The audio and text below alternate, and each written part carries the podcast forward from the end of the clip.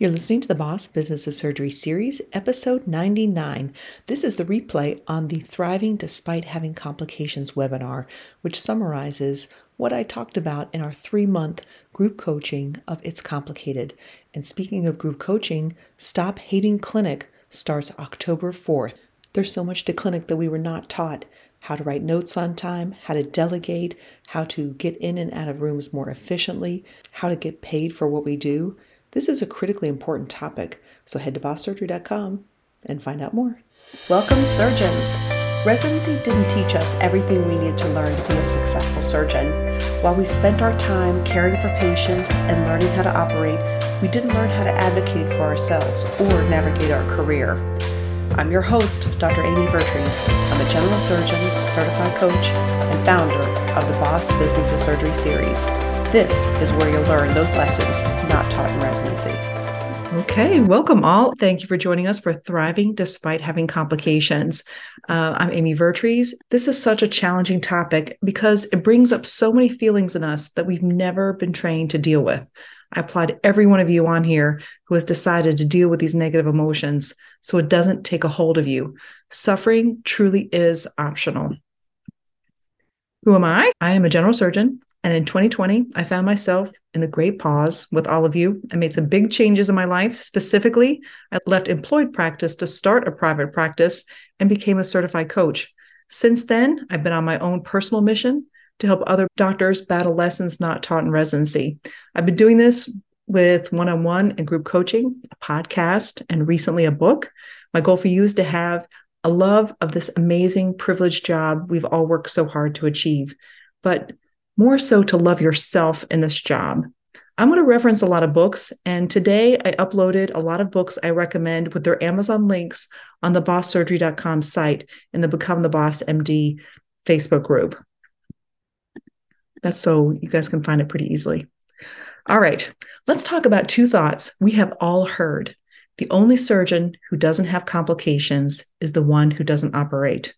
And Every surgeon carries within him a small cemetery from which, from time to time, he goes to pray, a place of bitterness and regret where he must look for an explanation for his failures. That's Rene Leriche, yeah, 1951.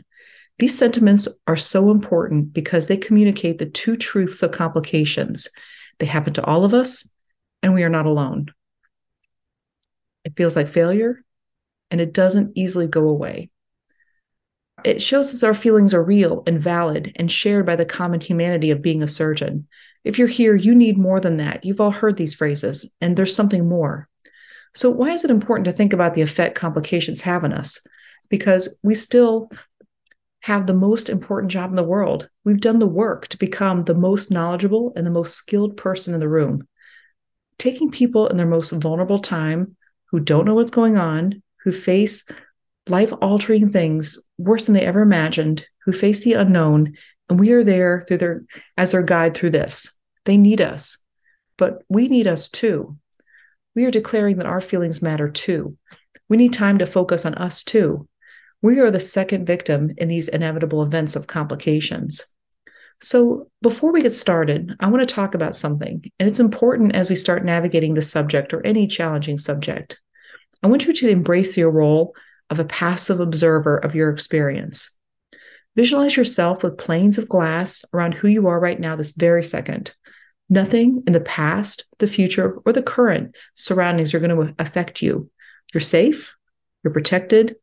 Imagine the story of like Scrooge in the Christmas Carol. I'm guiding you through, and no one else can see you.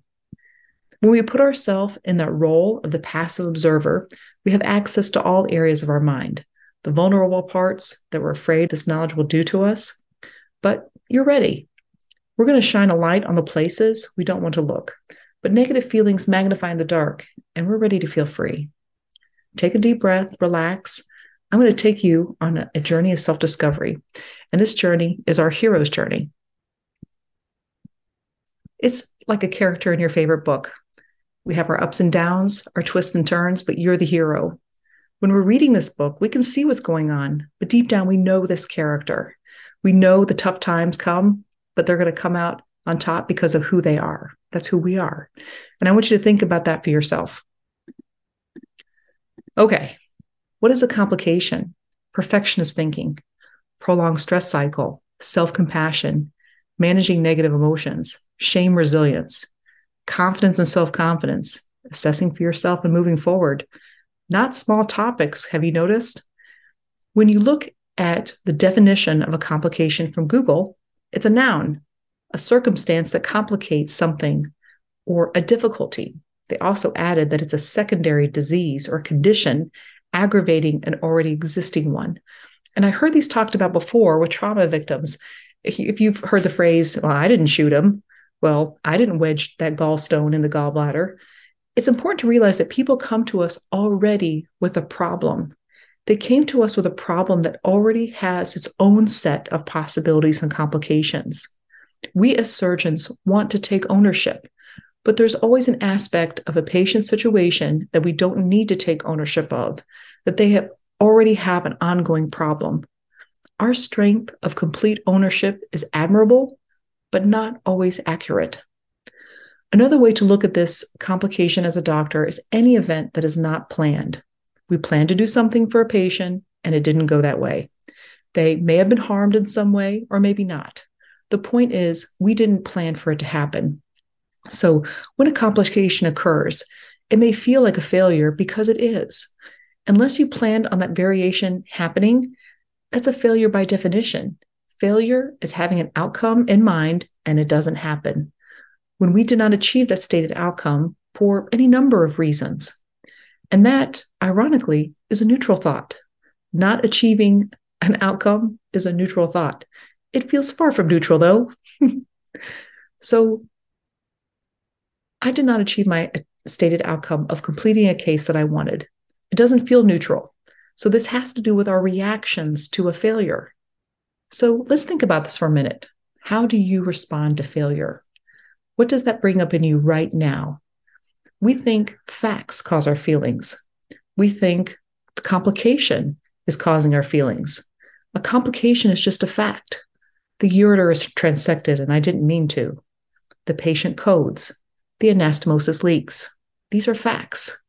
Not everyone would feel the same way that we do. What is that thought that leads to that feeling that you're having? This is how we are managing the complication. And that's why it's so important to understand where we are coming from. There may be more useful thoughts to consider. So, what are some ways to think about failures that might be helpful? Failures can be opportunity to challenge how you think and find ways to improve. Because when we realize something didn't work out the way we want, we have to then go back and figure out the thought process. We have to figure out why didn't these things work and how to make things better. And we may realize all the things contributing to complications that are out of our control. So, again, we may not know exactly what's bothering us about a complication. And right now, we just know we feel bad. So it's going to be different for everyone. We all have different thoughts about what's going on with a complication, but there are common themes. And the most common theme that I see is that it feels like failure. So it, this is the summary of the, the last three months that we had and It's Complicated. I wanted to gather all of my thoughts on the topic and not, not let it pass without really thinking of these concepts. I want these to be available for you all till we do this course again next year. So, in the group, uh, we worked with a discovery sheet to identify the different aspects of the event and assess it in more detail. What this does is to help give you feedback on what you're thinking, what you're feeling, what you're doing, and the other aspects of the event that you may not have considered. The solution to how we feel in a complication is found in clarity about what the problem actually is, and the problem specifically with us, because it's going to be different for everyone. And until we spend some time in these different areas, we're not going to have that clarity. I've broken the event into before, during, and after the complication. That helps us find where our train derails. Are there problems with the plan, problems with execution, patient circumstance, system circumstance, or things that we can't figure out? Do we need more information? We may never find out for sure, but the only guarantee to not discovering this is to not look. And when we feel terrible, we don't want to look. So then we don't offer ourselves the solutions. But when you're ready to look, you're ready for the solutions. So before the complication, we may have several self sabotaging thoughts. What did you think of yourself before the complication? What are your thoughts and feelings about yourself as a surgeon, yourself as a person? It could be thoughts like, I have to do this case. I'm scared of this case. I don't want to do this case. I've been dreading this case. There's something wrong with me. I, I couldn't do this before. It took too long before. I'm a slow surgeon. Or were you thinking nothing at all? Was it this case you've done so much you weren't even co- conscious about what you were thinking? These thoughts help you to see how you were showing up to the case. During the complication, overwhelm and uncertainty can take over. We may lose sight of the facts. After the complication, shame and fear magnify if we're not careful. I want you to start questioning everything because how you approach complications is likely how you approach everything in life. And I know that complications can be a big trigger for folks, but understanding how we react to these complications points to how we feel about ourselves and gives us insight into our interactions with the people around us. You're going to learn how to approach lots of things in life. So that's why it's important. Okay, let's talk about who we are before the complication. I want to talk about medicine today, our training, and the prolonged stress cycle. There is plenty wrong with medicine these days. the level of disrespect, suspicion, and the public since the pandemic, the continued decrease in reimbursement, corporatization of medicine, replacement of docs with mid levels, litigation stress, those events are causing a baseline stress in us. But these events are not about us. They feel more like things happening to us. Complications, though, feel very personal. They happen with our hands and our minds. We are at fault. We have done the thing. But these additional stressors do contribute to our underlying stress. It's an addition to what we've already dealt with. So let's first start from the beginning.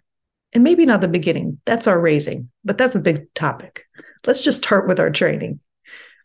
There is a good book called What Happened to You by Bruce Perry and Oprah Winfrey. This is one of the books that I link in bosssurgery.com under books. Instead of saying what's wrong with you, we ask ourselves, what happened to you? And for us, what happened in our training? What happened in our experience? What happened even going back to our childhood before we got to our training? How we interacted with our teachers and our parents, and what we thought of achievement and failure. I want to talk about the training and then think back to sharing your experience. I want you to remember how complications were treated, what your M&M conference looked like, things that we took just as a facts and that that's how everybody did it but that's really not if you start talking to people the more you're stressed the more your primitive brain basically gets bigger so to have any information come to our smart part of our brain it has to filter through that primitive brain and if we've hyped that up with a trauma response from our upbringing or our training it takes a lot longer to get to the smart part of our brain so you lose access to prefrontal cortex. So essentially, trauma makes it more difficult for you to access that smart part. So let's think about our training. How was criticism managed? In my training, we would have to go up to the podium and morning report and talk about our cases. And it felt like we were getting pummeled. There was a table over to the side. Our program director was there, all the attendings, and the chiefs were in the back. And our program director's office was right there. And he would have music beforehand. I think it was Fleetwood Mac. And one of our urologists that was a couple years ahead of me says he still can't listen to Fleetwood Mac to this day. He says he listens to it and he gets triggered. But we don't register the trauma of these things when it's little events over time, a morning report here, another there. But these are like traumas. It's like the frog and the boiling water. As the temperature of the water turns up over time, before you know it, you're boiling. A common thought in training is to hold ourselves responsible for what we do. That sounds good, doesn't it? Sounds reasonable. But what happens when it's over the top? What is the difference between feeling responsible and self blame? In both cases, there's an event. We take responsibility. Being responsible for an event will lead us to read, ask around, take steps to improve. And I believe we were all trained for that, to be responsible for what we did. But when that responsibility turns to self blame, now it's not our actions that cause the problem, it's who we are as people. Self blame may have us do the same actions. We read, we ask around, we take steps to improve. But the harm that we cause ourselves by creating self doubt because we are to blame, this creates a lesser version of ourself. Now we're not more knowledgeable surgeon like the person took responsibility. We are a lesser one. The fuel to get us from point A, we start the case after a complication, to point B, our next case, is fueled by a costly fuel. It's fueled by self blame. It's fueled by this is dangerous. We shouldn't do this. There's something wrong with you. We tear ourselves apart along the way. We become the second victim. Our patient suffers, but now we do too. And we tell ourselves the suffering is necessary to get to point A to point B. But does anyone actually want us to suffer? Do our patients want it? Do our program directors? Do our colleagues? Does our family? Do the patient's family? Do we want that for ourselves? The choice of responsibility and blame is up to us. And what is the long term cost of this? Let's talk about this concept of a prolonged stress cycle. So, we all know the autonomic reactions to a stimulus or a perceived threat a fight, flight, fee, flee, or fawn. And fawn is interesting. It's basically, I'll tell you whatever you want so you can go away. And this may be us saying, and I say this all the time I'm fine, you're fine, it's fine, everything's fine. Uh, one of the PA students actually gave me a hat that said that I'm fine, you're fine, everything's fine.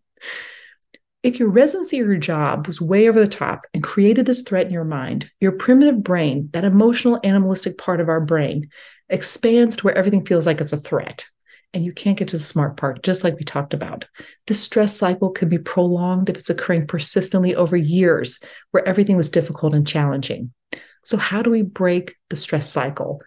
We want to make sure that we're addressing the emotional and the physical stress cycles and how we address the emotional cycles. And we've all done this, which is venting. Venting is approaching traumas in a way that we can control. We soothe the emotional side by taking it out on talking to other people, but in ways that we can control. That's venting. We can release the physical pressure by taking a deep breath, letting those neurotransmitter and that part of our brain that's alarming, and we let them wash out. We could try screaming, crying, tense and release muscles, exercise, or other physical releases. You can even schedule these to, to consciously interrupt the stress cycle. It can be some, something simple as deep breathing, meditating, exercising, or positive social interactions. If you schedule these things, then you're proactively, consciously interrupting these stress cycles that are happening all the time. Another book that I've referenced, Burnout, This is a Secret to Breaking the Stress Cycle. The Nagoski sisters wrote this book, and they noted four steps to help us avoid the pit of despair associated with a prolonged stress cycle. The first is planful problem solving. This is engaging your prefrontal cortex ahead of time. The second step is repeatedly recognizing that what you're doing is worth it. It's acknowledging all the things that you've done beforehand. It's tapping into gratitude, but it's being conscious of the things that we have learned about ourselves along the way. And if we repeatedly have steps where we recognize those things, we're telling ourselves it's worth it. The third step, redefining winning. So if we have perfectionist thinking, which we'll talk about, we think we have a perfect operation, all the steps go just as planned. But what if we redefine winning? And winning could be I show up, I do the steps, I do the best I can, I'm there for the patient afterwards. How about if we redefine losing? That's the, the fourth step. Losing is I make myself the second victim. I'm not there for my patients. That that would I think we would all agree losing in that scenario. Those are the four steps I found in that book. Perfectionist thinking the whole aspect of complications is we expect these things to go well and then they don't go as expected. But there's so many aspects to it. But our perfectionist thinking brain doesn't let us think otherwise. It's supposed to be perfect, and that's exactly how it's going to be. The interesting aspect is does anyone even know what perfect looks like? I mean, what is the perfect operation anyway? it's a little bit difficult to define because is perfect nothing happens at all or is perfect nothing really terrible happens so the first problem with perfectionist thinking is recognizing that we don't even have a consistent definition for what perfectionist thinking is so not only are we likely aiming towards something that's probably unachievable We don't even know what that is. So it's hard to define. And the next part about this is that we create this as our identity.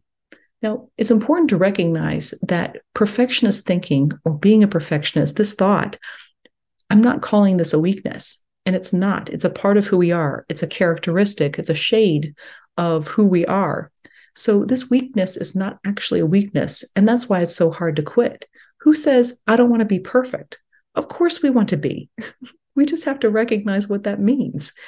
So, the underlying root of perfectionist thinking is have expectations of how things are supposed to go and feeling like we have some sort of control about how that's supposed to work. I referenced another great book called The Perfectionist Guide to Losing Control by Katherine Schafler. It's a really fantastic book. It reinforces a lot of the thoughts that um, we've been saying, which is it's hard to fight a tendency when we don't want to give up this. It's based on something we want to hold on to. So let's think about this again. When we think about perfect, it's hard to define. And if we create this as our identity, I am a perfectionist, this is very difficult. We've now tied our identity to being perfect, something that's already hard to define. And another part of this is perfectionist is living in the future. So for us to be perfectionists, it's saying, I will only be satisfied once I've determined the outcome, and that outcome needs to be perfect by some arbitrary definition. So you can already see that these three problems are setting us up for a problem. So when we call ourselves a perfectionist, let's think about this. We've tied ourselves to this outcome, we've tied ourselves to the future. We are never satisfied in this moment because we can only be satisfied when the outcome is achieved.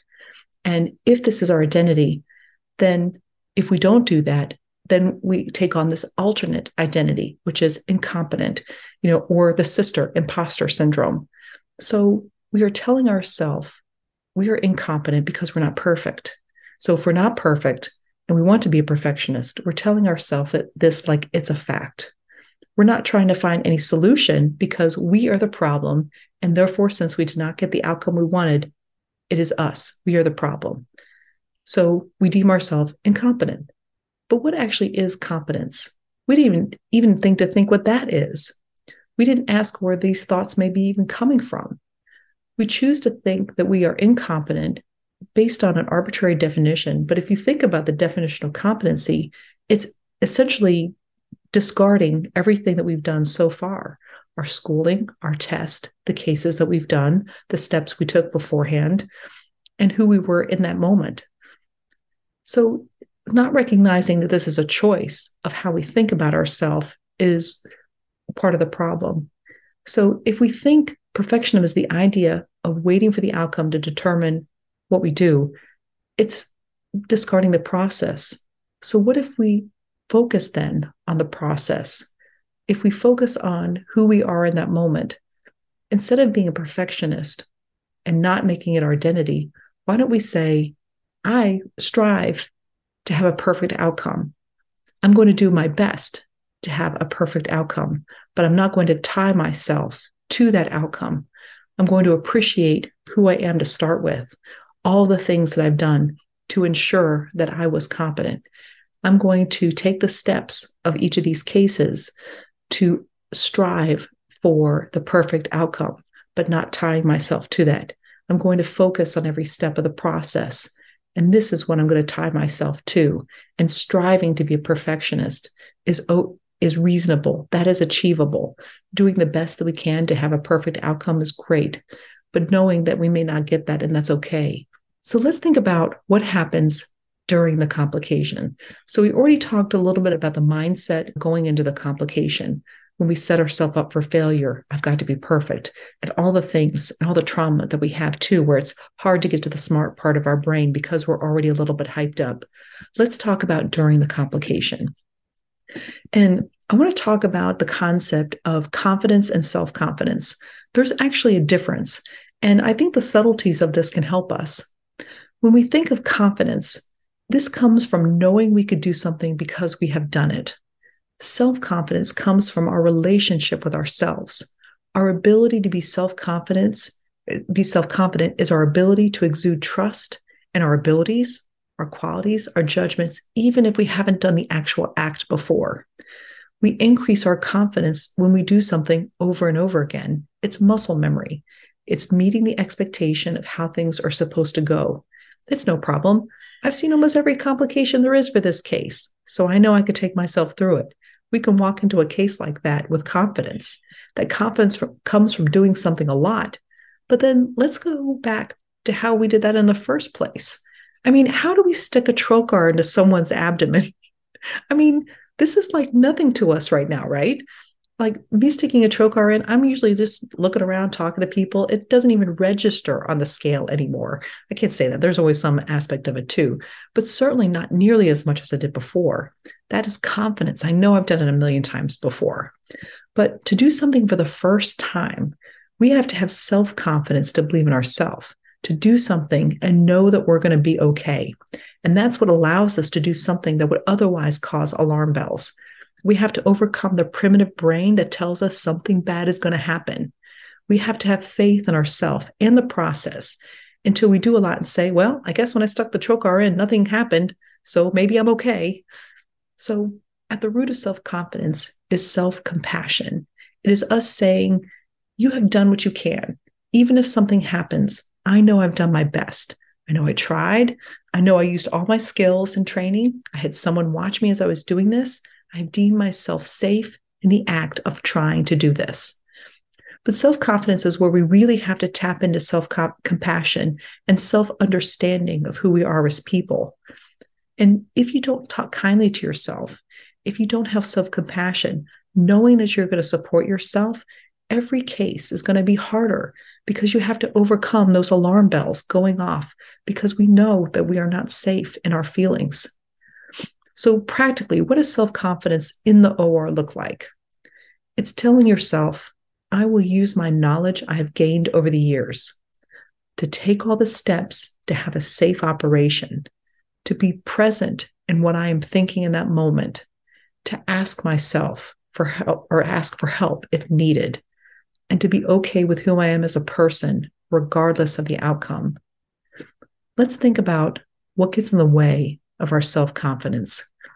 If all I'm thinking about is what my colleagues will think, what my patients think, then I'm not thinking about what I think. Or maybe I can't trust myself to think something about me. So I'm looking at everyone else to do it for me.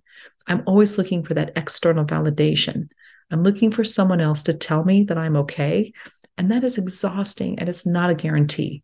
You're now at the mercy of your environment around you. And you may get lucky. And in residency, we often do. Your first job, you may not. So when we do this case, it's no wonder that we're nervous and anxious and tired. Not everyone, when they do these cases, is nervous and anxious and tired. So then we can ask ourselves, what do I think? I want to remind myself of all the things that led me to this moment. We talked a lot about self compassion already. This is the ability to feel a negative emotion and wrap that in with self love with ourself. Self compassion is the ability to hold multiple emotions at once. We can have this negative emotion and we can wrap this in with kindness and respect and knowing that we will protect ourselves. So let's talk about the role of others. I want to focus on just one, just for simplicity's sake and time's sake. So, the role of our partners. Now, how we were raised and how patients and their family interact with us may influence how we feel about ourselves, but our partners may have the most influence on us because they are the most comparable to who we are in that moment. And our partners could offer us really high quality, amazing thoughts about ourselves and the case and how hard these can be, and offering us thoughts that lead to us feeling a little bit better about ourselves. That's what really good partners do. It's not telling you what to do, but offering thoughts about yourself, really boosting yourself up and, and offering things that you can latch on to say, yes, that's true. I can do that. A dream partner, when you have a complication, finds you and each day offers helpful thoughts, even without you asking. But not all of us have that partner. I coached someone a long time ago about this. She started a job and she had a partner. He was an older partner. And she was very frustrated because She said, I came to this place. He was supposed to be my mentor, and I thought he was going to help me. But this is what happened. She had a case, and she called him into the case. He stands at the door, doesn't even scrub in. She expected him to scrub in. And he stands at the door. He says something like, That you're fine. Everything's fine. And that didn't help her, though. Him saying, I'm fine, or you're fine, but not scrubbing in and not offering what she thought was going to be helpful caused her to think of a lot of thoughts. She started mind reading what he may think. And she was thinking, well, is he not going to help me? I mean, am I bothering him? Maybe I shouldn't bother him again. And so what happened is the next time she had a case, she wanted to call him, but she hesitated. Maybe I won't. Maybe I won't call him. And so she cut herself off from having help in that time in that case. So having a, a partner that does not resonate with you may actually lead you to have complications, not because it's their fault, but it's because our perception of what that relationship means. It's the thoughts that we offer ourselves based on their actions. I want to talk for a minute about managing negative emotions. So, we're in the operating room, something has happened, and let's think about the negative emotions that come up. So, again, it's very helpful to bring yourself back to the facts of it. What is the facts of what happened in the operating room? In that moment, you could pause. We always think that we have to do something, but almost always we have the ability to stop, take a deep breath, break that stress cycle, and say, What are the facts now? Well, I transected the ureter. That, that could be a fact. And what do we do in that moment? So when we give ourselves a fact, then we're able to strip off all the emotional layers of everything. Then you're going to be much more capable of having access to different thoughts, more empowering thoughts. Then you're going to want to think of all the thoughts that come up immediately after that complication. Okay, I transected the ureter. What my, what are my thoughts about this? And in that moment, we can pause and think, I'm just going to let myself be present for these thoughts. I'm going to feel this. It's me. I caused something terrible. I'm not sure exactly what's going on. What should I do next? There's no one to help me. I can't ask for any help. They're going to think terribly of me if we think about all those thoughts that come up and not judge them for coming up, these thoughts come up on their own. They're essentially neurons firing and forming words. But when we're conscious of those thoughts, we could start saying, This is how I'm talking to myself. I'm creating these negative emotions by all the thoughts that I'm offering myself. So we start to understand where these emotions are coming from. And that's the most important aspect. The complication did not cause the negative emotion. The complication is a fact. It's the thoughts about that fact that is creating all these negative emotions within us. Because transecting the ureter may not make people feel the same way we do. And if you think about it, what are some of the ways we could feel? We could feel shame, frustration, overwhelm, anxiety, grief, sadness, despair, fear, pain, guilt, shame, frustration, hopelessness, defeated, indignant, all of these things, all from the fact of a transector, a transected ureter. Now, we don't want to feel these because they're uncomfortable. So, what do we do? A lot of times, what we may do with these negative emotions is shove them back into the mental closet. we shove it, we shut the door. But what does that do? Whenever we have negative emotions and we shove them the corner, and what happens is they magnify. It's like hiding under the bed. It doesn't make us feel more safe. So let's talk about options that we have when we feel a negative emotion in that moment. When we have a negative emotion, we could resist it. I'm not feeling this way. We could deny it. What are you talking about? I'm not feeling shame. I just, you know, I'm certainly not going to talk about it now. We could accept that negative emotion. We could allow it. We can transform it into a different one. We could embrace it as a fact. We can cover it up. Buffering is what we call it. We could cover it up with food, alcohol, or more work. More work is something that we do all the time. Every time I talk about what we could do with negative emotions, I seem to come up with a longer list of things to do. These are things that we do for emotions because they're uncomfortable. When we have an emotion that's negative, for a fact, like transecting the ureter, we are unlikely to come up with something that feels particularly positive. So, what are we going to do with this negative emotion? We want to feel responsible for this But excessive responsibility can move us to self blame and self punishment, like we talked about. When we think these thoughts that lead to emotions of self blame and self punishment, that's what I call dirty pain. So that pain does not lead us to anything. It's crushing, it's destructive, it creates us as a second victim.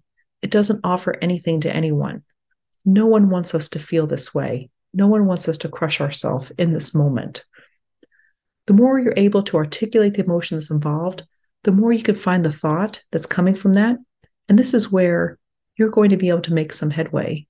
When you start realizing, I didn't realize when I transected the ureter that I was blaming myself as a terrible surgeon.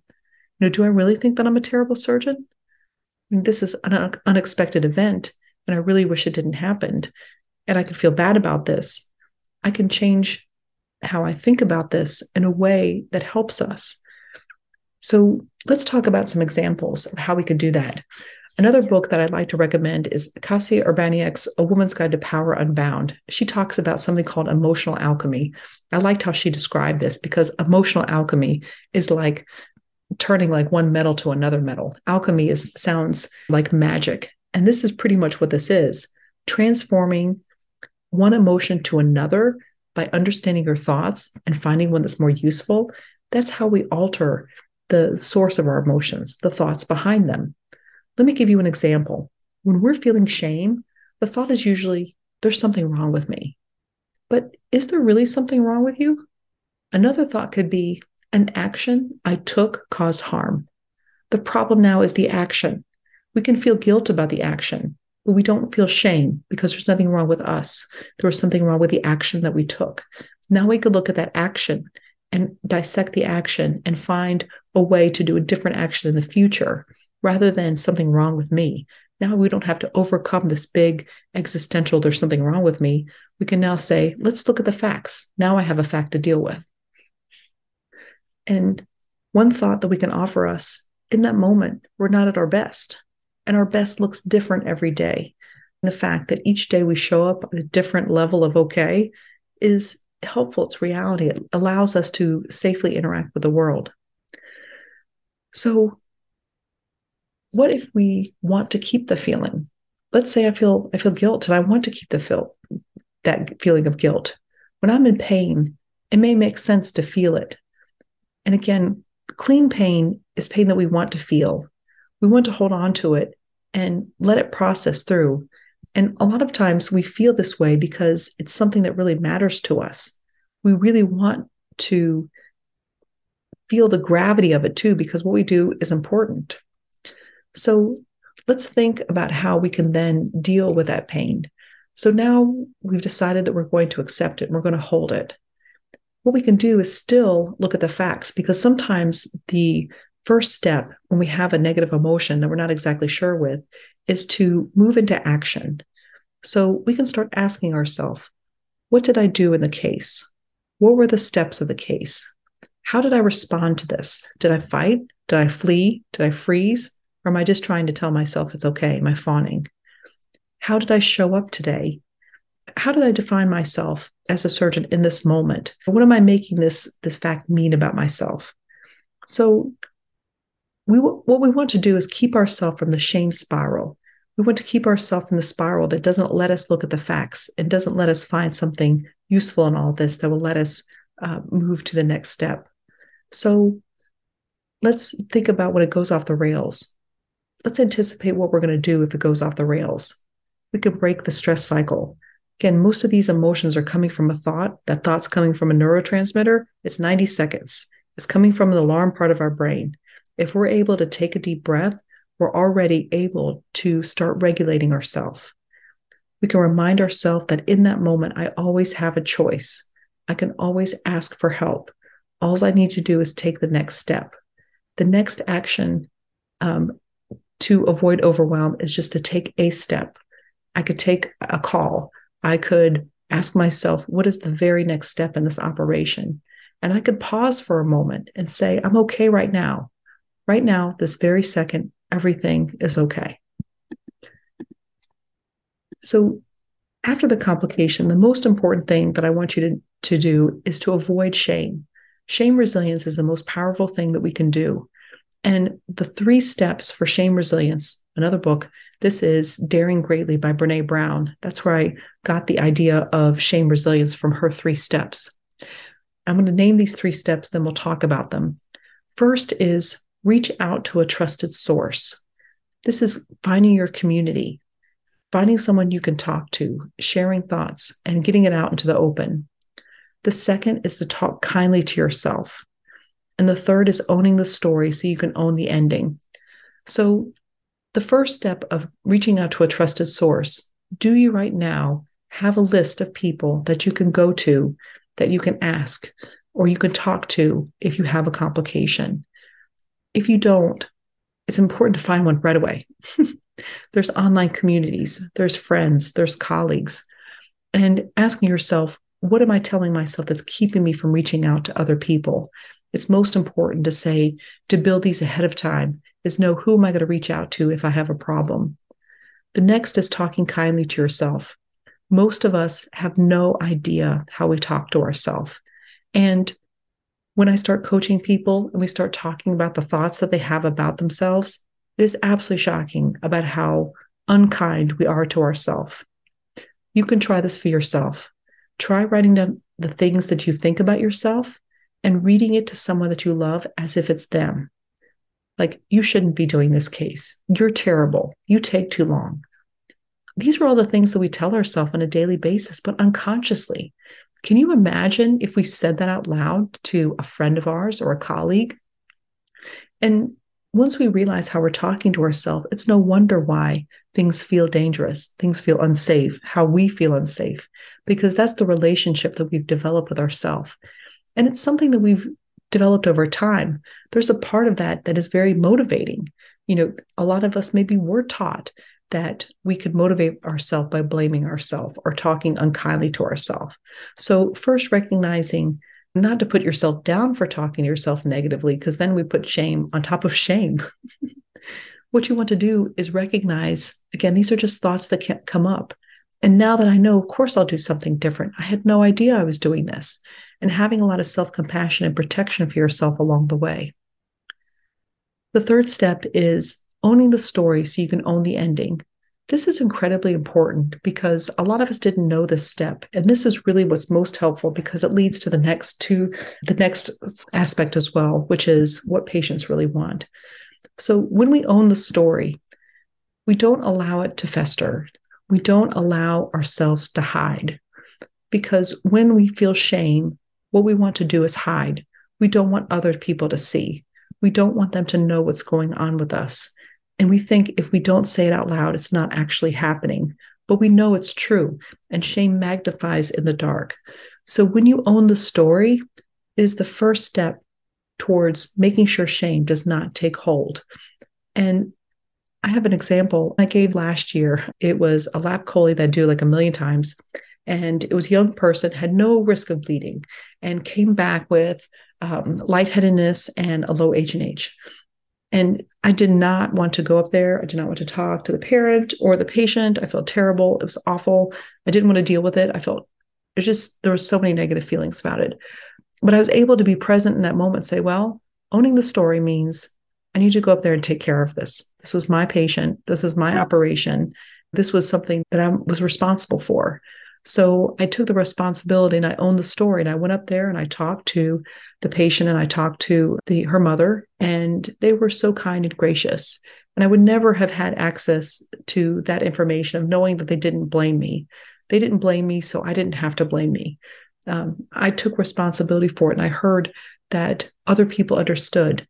And I was able to be there for that patient and her mother because they both said, We're so glad you came here and explained it. We didn't know what happened. And the fact that you're here and explaining this to us makes us feel so much better.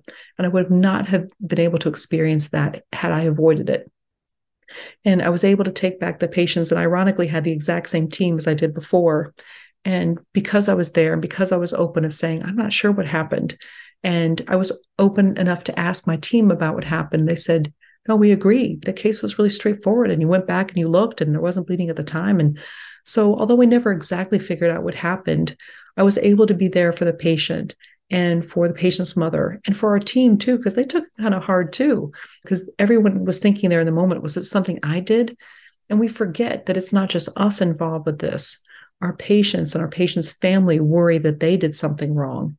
Our team worries that they did something wrong. We, of course, worry that we did something wrong. And if we're not sharing all this information, we're not there in support of each other. And this is how shame not only magnifies in ourselves, but it magnifies in our team as well. Okay, that's our, our three steps. Reach out to a trusted source, talk kindly to yourself, own the story so you can own the ending. Now, let's talk about what patients want. Our perfectionist brain says patients want a perfect outcome. But is that actually what patients want? When you counsel a patient after a complication, I've heard this a few times where the patient said, You said this might happen. So our patients understand much more than we do. You know, when we do the counseling, they've heard what we said. They're there in that clinic and they're internalizing it. They maybe have researched ahead of time. They hear what we say, they may research it afterwards too. So they already have some idea of what may happen. But what they don't know is what happens in the operating room or it, in the clinic, they may not know some of the details involved, like labs or important results. So we forget that the patients are there in the dark. They don't know what happened. They come in and they're awake. And when they're asleep, something happened and something unexpected happened. So our patients just want to know what happened to them.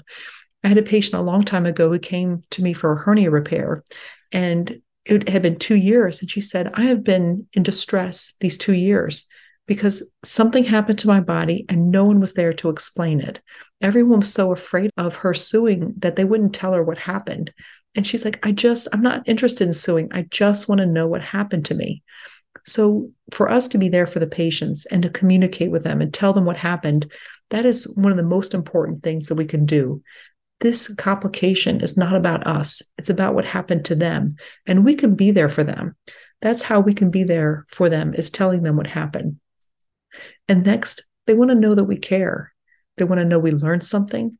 They want to know that we're going to be there for them, that we're going to follow them through, that they don't have to worry about the next steps because even though this was unexpected, that we're going to be there for them. So, the last part, and this is kind of a hard part what if there is room to improve? So, if we've had a complication, we don't want to just say, it happens to everybody, you're fine. Because until we decide that we are fine, then we're never going to believe it. And what happens when we start measuring our outcomes? We're going to start deciding what actually is is going on. But if we're going to measure our outcomes, we need to measure all of the things. We want to make sure that we're paying attention to all the aspects. How many times do I do this case? Is this complication expected? How have I tracked all of this? Because otherwise we just get this vague sense of like every everything that I do like falls apart, everything is wrong. But if we say, I do 70 lap choles a year and I've been here for six years and I've had one take back for bleeding. When I look at that number, I can be reassured that one complication was fairly devastating. But when you look at the outcomes of this, saying, well, this is reasonable within what has been documented. So if we find that maybe we are an outlier, then having a lot of compassion for ourselves too, we're like, well, it's because I'm looking. I'm ready to look. I'm ready to get better. It's acknowledging that although I strive to be a perfectionist, I want a perfect outcome. I realize that may not be possible. And the only way to get closer to a more perfect outcome is for me to understand where I'm at. And that involves the ability to look at what I'm doing and learn from my mistakes. Because if I learn from my mistakes, that is the best way for me to be closer to a more perfect outcome. By embracing that discomfort, we're actually going to be relieving the discomfort of the worry about whether we're perfect or not. So, you really do have to understand the concepts of self compassion and understanding the process before you undergo this concept of looking at outcomes but it is only with looking at outcomes that we are going to be able to give ourselves the reassurance from ourselves. So we want to make sure that we are not lying to ourselves. And we want to make sure that we are supporting ourselves and regardless what this is. So the only way to shine light on this shame and worry that we have is to shine or the is to shine light on it and that's what we're going to do is to be able to look at these outcomes so finding a way for us to say i'm ready i'm going to take a look and, and make sure that i'm doing okay. But we also want to be fair too. Another outcome we want to measure is to look at all the things that we're actually doing. We want to show ourselves all the schooling that we did all the tests all the patients we evaluated, the clinics that we went to, the articles we've read, the maintenance of certification, the CMEs, you know, the oral boards, our cases. Make sure that we are giving ourselves the full picture of who we are as a surgeon. That's the most important aspect of this is for us to work on building that relationship with ourself to make sure that we are the ones reassuring ourselves. It's very important that we understand what other people's feedback are about us. But in the end, we want to be able to, to be the one that holds that information and determines how we feel about ourselves. That is the best way to make sure that we are safe in this really amazing job that we have that is not easy. And there's a reason why not everyone can do it. Okay. This was mostly for me, honestly. I wanted to make sure that I pulled out all these lessons that I've that I learned along with you in this group coaching that I had this last three months, and really pausing to make sure that I'm gelling these and offering them in ways because what I really want to do is to make sure that you all know this information as well. For more information on the Boss Business of Surgery series, go to bosssurgery.com.